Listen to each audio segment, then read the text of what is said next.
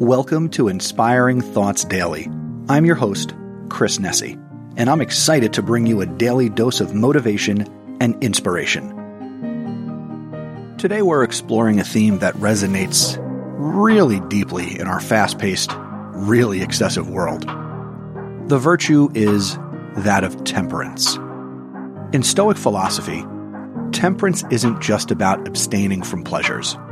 It's about finding a harmonious balance in all aspects of life. The Stoics believed that true contentment comes from within, from mastering our desires and impulses.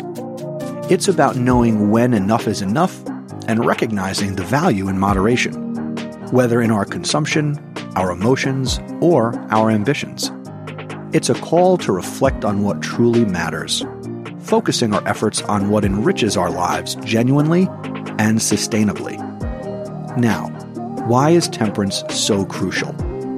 In our current society, we are bombarded with messages urging us to want more, buy more, and be more.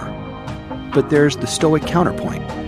Happiness doesn't stem from having everything, but from wanting nothing that we don't already have within us, or within our means to achieve through virtue.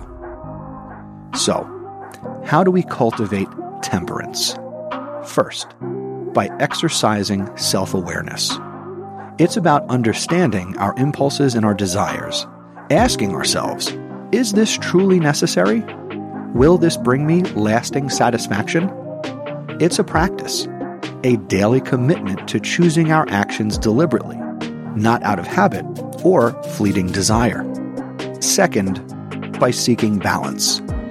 The middle path, where we neither deny ourselves the joys of life, nor do we surrender to the indulgences. It's finding joy in simplicity, appreciating the present, and living with intention and integrity. And finally, by embracing flexibility.